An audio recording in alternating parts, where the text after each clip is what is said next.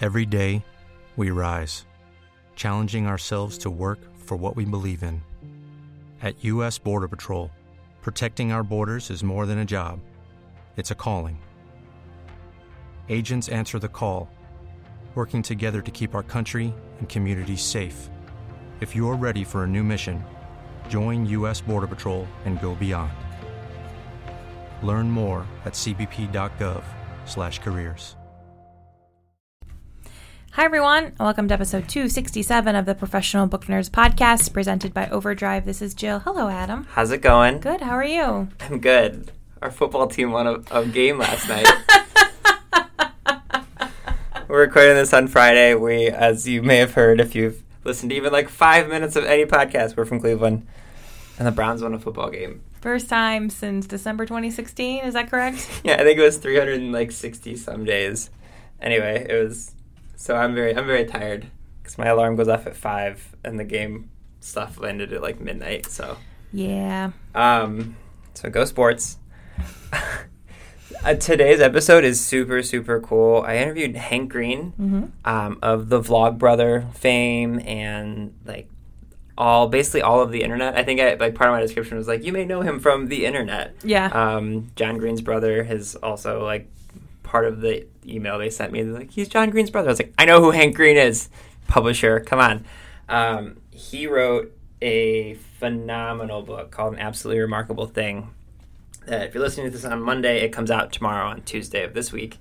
Uh, it was definitely one of those days where he was like he had a line of interviews and everything. So I had exactly I think like 28 minutes or something. They're like they even gave me a heads up ahead of time because they know that I'm long winded. They're Right. like, he has a thing at 9:45, Adam, and it's live. Just FYI. I was like, okay, okay, okay.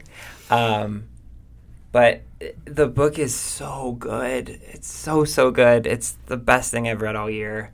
Um, That's pretty high praise. I know that's because we get to read so many good books, but like it just blew my mind. You know, it's one of those books where you figure out that like you learn the premise early on, and you're like, okay, well here's how this book will probably go, and it's like every single chapter is completely different than what you expect, um, and it's all about if you're familiar with him at all, like I don't want to get into what the plot is, but like the kind of crux of the story is about how at the end of the day, like Hank really believes that the internet is a good place and um, that you it's a place to come together and and work things out. But it also talks about like how people with social media platforms that are like have huge followings that are just random people have no experience of like leading political and social Right.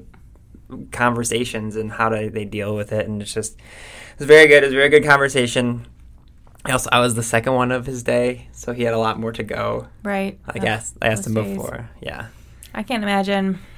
Well that was I asked him I was like so is this like one of those PR car wash things he's like yep you're number two I was like all right well I'll try to have some fun with him so um, but it was really really good I hope you guys enjoy it because I got to geek out I've been a huge fan of him and, and obviously John Green's for a long time um, if you haven't ever seen their videos which I can't imagine you haven't Right. um, go to YouTube and just search for like Vlog Brothers or just search for Hank Green. You'll definitely find him.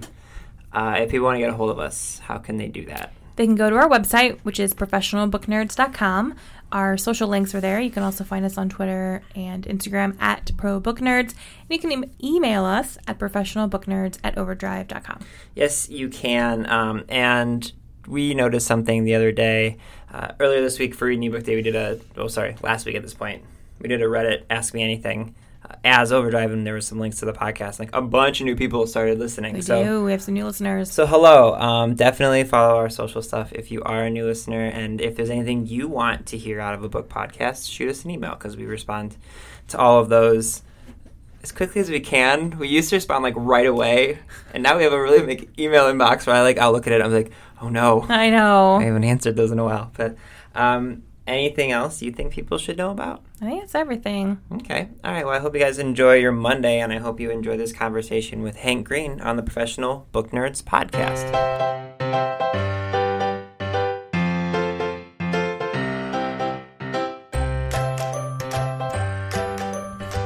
Hi everyone, it's Adam again, and I cannot believe I get to say these words right now, but I am joined by Hank Green, who you may know from basically every good thing on the internet. He is the co creator with his brother John of the Vlogbrothers YouTube channel and the amazing Nerdfighter online community, as well as SciShow, Crash Course, VidCon, and a myriad of other things that I spend all of my time on the internet. Uh, he has written, honestly, the best novel I've read this year called An Absolutely Remarkable Thing, and I'm so excited to geek out about it. So, Hank, thank you for joining us today. Thank you very much for having me.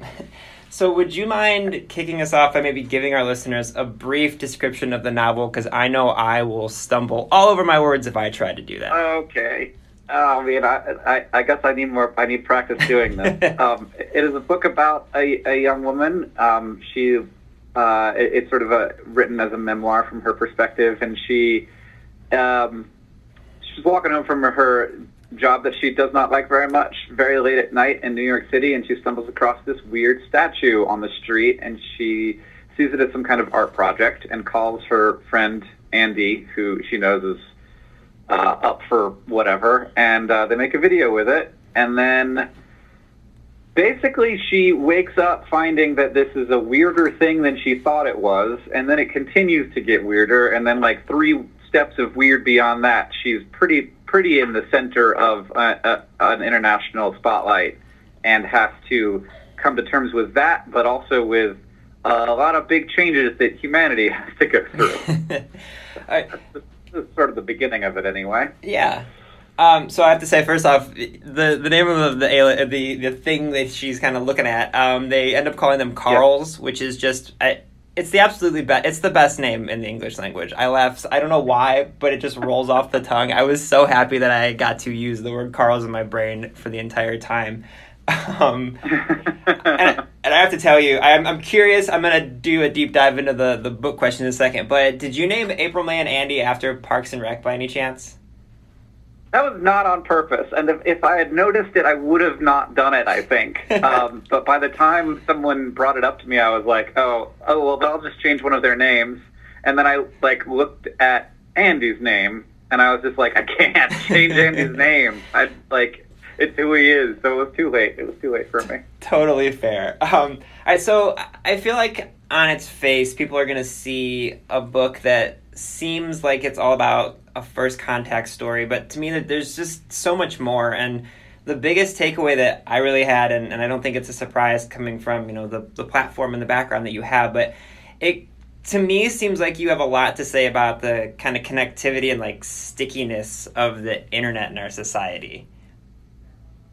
Yeah, and I like I think that I mean, big picture, I think that we have a tool that is extremely powerful and very new, and we don't know what to do with it yet. And um, and it's like, you know, it's like if you were going in historical time scales, we're like in the era of like 50 years after the invention of the printing press, when everybody's like, oh, everything is going to change. um, except that it only took 10 years after the invention of the internet for that to happen, um, or, or like the sort of widespread adoption of the internet anyway.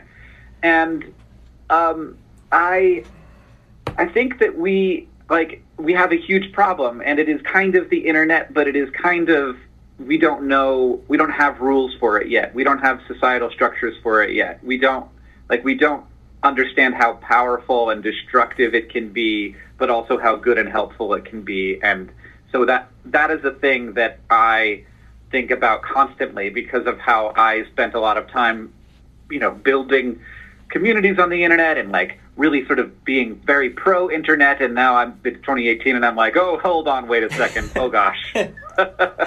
um, and that that's been a shift for me and I've had to process it a lot. Uh, but I mean, I, I do think like one of my big takeaways from the book is that it seems like at least maybe at your core that you still do believe that the the internet and the the massive online community that we have it it seems like you still believe it's a good thing, yeah. Yes, I but I also don't believe it's not a bad thing. Mm-hmm. I just think it's both a good thing and a bad thing, and, and I think that like I think that I'm an optimistic person. I'm, I believe in humans, um, and a lot of people don't. And so, uh, So like we will disagree on things, but I think that the internet is made of people and that ultimately people figure things out and we figure out a way to survive in whatever world is thrown at us. Um, I think so far. um, and and so uh, like I I think that right now the internet is doing more more good than harm, Mhm. but I think that it might get worse before it gets better. And I but I also think that like long run the printing press caused multiple wars, but I wouldn't want to live in a world without the printing press. It's a really, really good way of saying that. Um, I there's these really intricate topics that are in this book about like the fact that you know at this point kind of traditional media it, it's especially for like adult aged humans you know because adults are you know 18 and up it really isn't just standard media. It's youtube personalities and, and twitter and, and people like april may in the mm-hmm. novel where she can become this sort of political or like social voice without really having an education in, in how to to do that. And i imagine these things probably did they kind of come from your own personal experience about growing your platform and then having to you know to understand that the things you say have you know receive massive interactions out there Oh yeah, I mean it. It, it came from a combination of like person, like a, lo- a lot of stuff in this book came from personal experience a- and or watching my friends go through similar things. Because I, it, well, I think thankfully started doing this when I was 27 years old, Mhm. so I had some experience being a human. and, uh, and like finding value in the world without this, but a lot of my friends who sort of started it when they were in their late teens, early twenties, um, had like it was it was more of a struggle, um, and and so yeah, so both of those things, um, but but also like I that yeah I didn't I wasn't able to write a book until I found that I had something that, that would be like that I that I I needed to work through personally in a book length thing. Like a lot a lot of this was in a way like talk therapy. Like Mhm. I was figuring it out myself as I was as as like April was going through her story. And and April like the the mechanic of the book allows for this really well that April is telling this story in a future in which she can analyze her own decisions and uh and and uh be ashamed of them on the page. well, and also I think something that you know that I really loved about it is this realization, and I I know I'm guilty of it as well. Is with April May in the book when something happens in the story, her initial reaction is almost always be like, okay, I need to be the first person to comment on it. You know, it's the classic YouTube thing where someone just wants to comment first. Um, without ever really, but like, I feel like it's a really good point about a lot of us eh, with social media. It's like we all, a lot of people tend to think that it's more about being the first one to say something as opposed to having something that might add to the conversation. mm-hmm. I mean, is it's Do you want to, well, yeah, that was that wasn't really a question. Huh? That was pretty terrible of me. well, I, I mean, yeah, I, I, I will say that it, I don't know that this is a problem. I think it is a, a human nature problem, but I don't know that the problem is within with like your decision to do that, or my decision to do that, or April's decision to do that, because that is what is expected, and that is what is that is like how we are communicating on the internet right now. Like the the the day that something happens is when all of the communication about it happens, which is the worst time. like it's when we know the least. And and then by the time we know in like a fair amount of information, it's not trending anymore. And so no one wants to read the article about it anymore. And it's a disaster. And so like like the, you know, like April's realization that in, in some ways she can control the narrative, and by not commenting, she is actually prolonging the story a little bit. Mhm. Like those are that that to me is a, a a great like sort of this is one way in which we can get around human nature's like but it's happening now so let's talk about it now instinct which of course we have like Mhm. we have the instinct to talk about it now because it's happening now at the moment when we know the least and it, and the and the news is sitting there covering the story 24 hours a day and saying the exact same thing which is that we don't know anything I have to tell you, I enjoy the kind of subtle irony of the fact. Before we started recording, you were talking about how you know this book took you about four years to write. I enjoy the fact that the the commentary that you are putting out into the world about our immediate reactions to things and how we react on the internet is a, a novel that took you four years to write. It's the literal opposite of, of what people normally would do to react. I enjoy that very much. Yeah, well, I, uh, maybe I'll use that because I'm glad you like it, and it, it does resonate with me as well. Um, something else that I guess I've never really had to think about because I don't have a massive following like April May does on the internet, but you go through this, you know, addiction with her where she is, you know, and she comments on it very honestly about the fact that she's addicted to seeing those numbers grow and the amount of people that are interacting and commenting and, and all these things. And um, it's just a really unique perspective because I think a lot of times people who may not have a huge platform, they might not realize that this is something that you know you guys all go through. It's you know fighting the the urge to to post something just to see those numbers grow. I mean, is that something that you that you still kind of have to work through even now? Yeah, yeah, I think so. Um, I have a lot more mental structures to deal with it, and also like personal life structures. Mm-hmm. Um, I actually do a podcast with my wife called Delete This, where she analyzes my social media behavior, um, and that is remarkably helpful. Uh-huh. Because um, every time I, am about to tweet something, I'm like, I'm going to have to explain this to Katherine. well, that's so, a really, that's a really good uh, and, point, though. she's going to be disappointed in me. Well, no, but that's a really good point because I'm I'm guilty of the same thing. Like I I feel like a lot of times all of it we will tweet something out without the realization of who's gonna read it, and like I'll tweet something out, and then like my mom will like it, and I'm like, oh, that's right. Actual human beings know me on this platform as well, and it is like it's something where yeah. I think you can lose touch of the fact you know it's always you know people feel like there's this invisible wall that no one sees them on the internet, but it is really despite the fact that you're yeah. there just typing away on your own phone, like you said, your, your wife is going to see that and, and she's going to analyze it and probably give you some some flack for it. Yeah, yeah. It, it's the the thing that you say that like like when you oh there are people I know here, but almost also like in a weird way, Facebook and Twitter feel kind of to me like particularly Twitter, mm-hmm. because Facebook is more socially oriented. Uh, it feels like th- there are there's an infinite number of people here, but there are also zero people. like the way that my brain is conceiving of it is like is like a room with only content in it, uh-huh. and I don't see and I don't see there being a room with also people in it, and and I like and I don't like I don't imagine the people typing or sitting at their dinner table not paying attention to their family and like scrolling through this thing. I just don't see it. I like it never even occurs to me that they're in a weird way, even though I know a lot of these people personally or like know them because they're like famous authors that I follow on Twitter or something, I don't imagine the human being behind the content which I think is a thing that we like have always struggled with. Except that now we have this content, constant barrage of information that feels disconnected in some weird way from from people,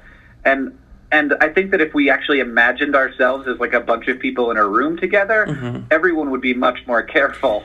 uh, but also, I think that if we imagined ourselves in a room together, Twitter would be much less successful because ultimately Twitter and Facebook are trying to lower the barrier of content creation so low mm-hmm. that you do make content even when you probably shouldn't be making content.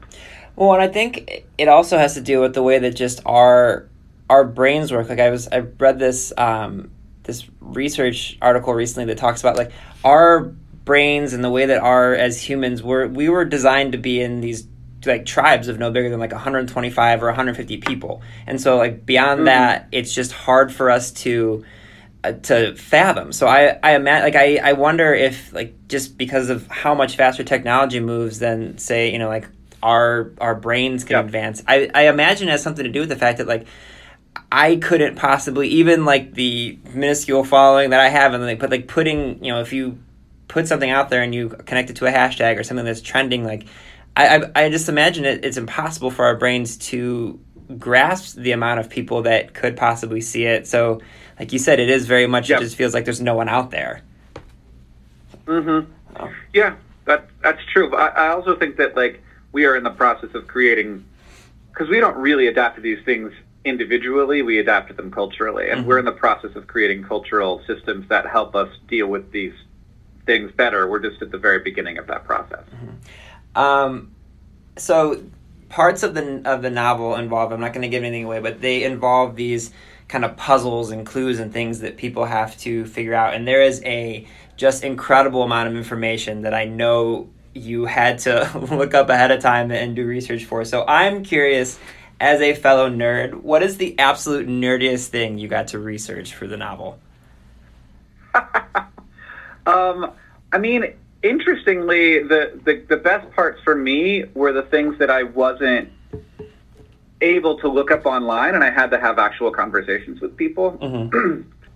Uh, and so I, I actually went to the school that April and Andy and Maya went to, Mhm. um, that they had recently graduated from, and I got, I was able to through my social media following meet with a few students, get a tour of a dorm room, uh, and do like a prospective student tour, Mhm. and like that, like to me that's the kind of like like that's not maybe traditionally nerdy, but like to me like a really nerdy examination of something is looking like as deep as you can, and it's like yes, take me to your Manhattan dorm room that like is three feet high with debris from your college life. Um, that is what I want to see. I need that. Even even for something that's not in the book, like they they're not in school anymore. I just like needed to know what their what their life was like when they met because like when the book starts they're already friends and they've been friends for a long time but like i needed to like like see the situation in which this friendship was formed and and those conversations um, i also got to talk to uh, an expert on uh, air, like airplanes Mhm. and i just got connected with him through twitter and i was like tell me everything you know about boeing planes. I just need to like we need to go one by one through the larger Boeing planes, and you need to tell me everything you know about like the mechanics bay and the avionics bay, and like how they connect to the fuselage and or, or the cabin, the the passenger cabin, and like that was a really fun conversation too. I love that you said that's a fun conversation because as I was getting that part of the book, and again, I'm not going to give anything away for people, but like, I was just imagining going through. I'm like, I feel like you could have either taken that one of two ways, been like, oh, this is going to be terrible stuff to research, or no, I'm going to geek out about this and learn as absolutely as much as I can. Yeah, I mean it was really cool to be able to talk to him, and I would be giving something away if I told that story. Yeah, I well, that was that was exactly why I asked you. I didn't want to be like, so the thing Yeah. with the plane. I got yeah, I'm. I'm treading water really carefully because this book. There's so many things Yeah. in here that I like. I'm like, okay, if I say that, then everyone's gonna understand the first hundred pages. So I'm trying to Yeah, avoid yeah. it. Um, Yeah. in- instead of doing that and, and falling all over my words, I'm I'm curious. I saw a recent uh, video that you you did on your your YouTube channel with your brother about people asking. Um, or maybe it was on an article you, were interviewed for all about kind of competition between the two of you guys and as someone who is ridiculously close with my own brother of a, a close age of mine instead of asking that i'm going to ask like how many people have asked if you two are ever going to like write a novel like this together Um, I don't know that anyone has ever asked me that. I asked John that once a very long time ago. I was like, "What if we wrote a book together?" And he Mhm. was like, "No." um, and I and like having written a book now, I understand that because John and I are great collaborators and we like each other a lot. but when we spend too much time together, the the the rope starts to fray. um, and and writing a book together is like a very involved collaboration. like it is it, it our our collaboration on the internet and, and in business is very much like I make this, you make this, and then we we watch it. But like trying to make a video, which we have done before, but making a video as like like I'll write part of it, you write part of it, and then we like edit it together. Like just that process of making a 700 word video is uh, it, it, is not, I think, great for the long term stability of the of the unit. Oh man, as a as a person with a brother four years my senior, who I spent basically every day in a room with growing up, I, you are speaking directly to my soul. I I understand that on a cellular level. Um, all right, given that we're a book podcast and we're all about book recommendations, I want to ask what are some books that you have read recently that you're really excited about? Um, I just I, I don't think that this is a, uh, like a particularly new book, but I just read Akata Witch, Mm-hmm. um, which um, by I just uh, um, was like, oh, this is I haven't had this feeling in so long. Which and I realized that the feeling I was having was like reading Harry Potter for the first time, Uh-huh. and I loved that so much. Um, so I don't know when that book came out, but uh, it was. I'm very excited to to read the rest of the series. Um, I just finished Ann Leckie's Provenance, which was totally unexpected. Uh-huh. I, uh, uh, it was so so weird and different from uh, from the the rest of the sort of rest of the books that take place in that world. Right. Um, and was so like funny and goofy and Mhm. uh, but also serious and like dealt with you know a lot of family issues, which I thought was really great. Um, and then I read Three Body Problem, which I don't know why it took me so long to read that Oh book. yeah. That was, um, and uh, yeah, that's that was Yeah. some. That's again like I I got a, a feeling of like the feeling I get when I'm like reading hard sci-fi. Mhm. Um, that is really sort of has a good deep effect on me and makes Yeah. me think about my place in the universe. And then the other recent read that I really loved was The Calculating Stars Mm-hmm. uh, by Mary Robinette Kowal Yes. um, the the lady astronaut, the first lady astronaut Uh-huh. novel, and uh, and I'm uh, the second one is out, and I haven't read it yet, and so I like I've I've done this terrible thing where I've started all these different series, mm-hmm.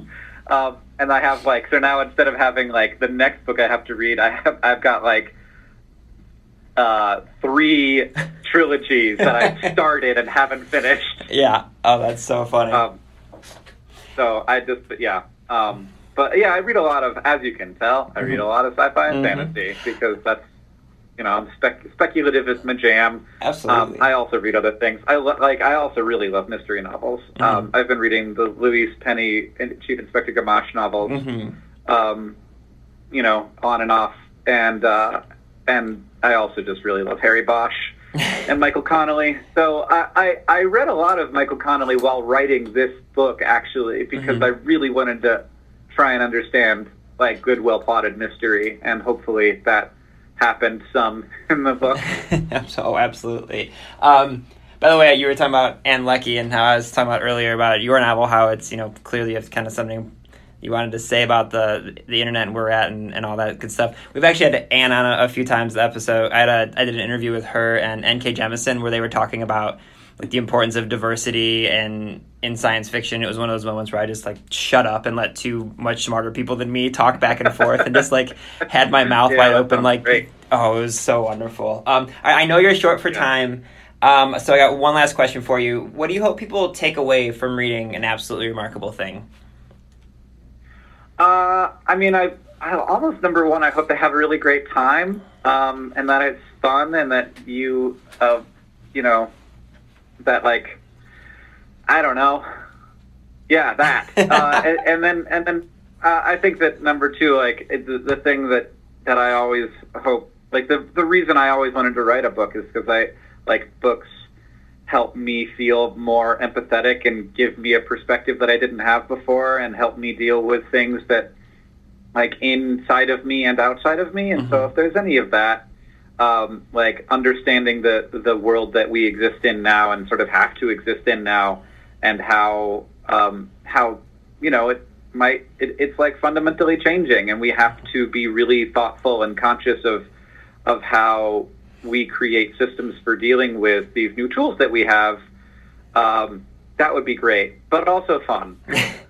Well, Hank, the book is absolutely phenomenal. I can't thank you enough uh, for the book and for your time, and really, I appreciate it. Thank you for stopping by. yeah, thank you so much. Thanks. It's a great conversation. Readers can sample and borrow the titles mentioned in today's episode from Overdrive.com, and our library friends can add these titles to their collections in Marketplace.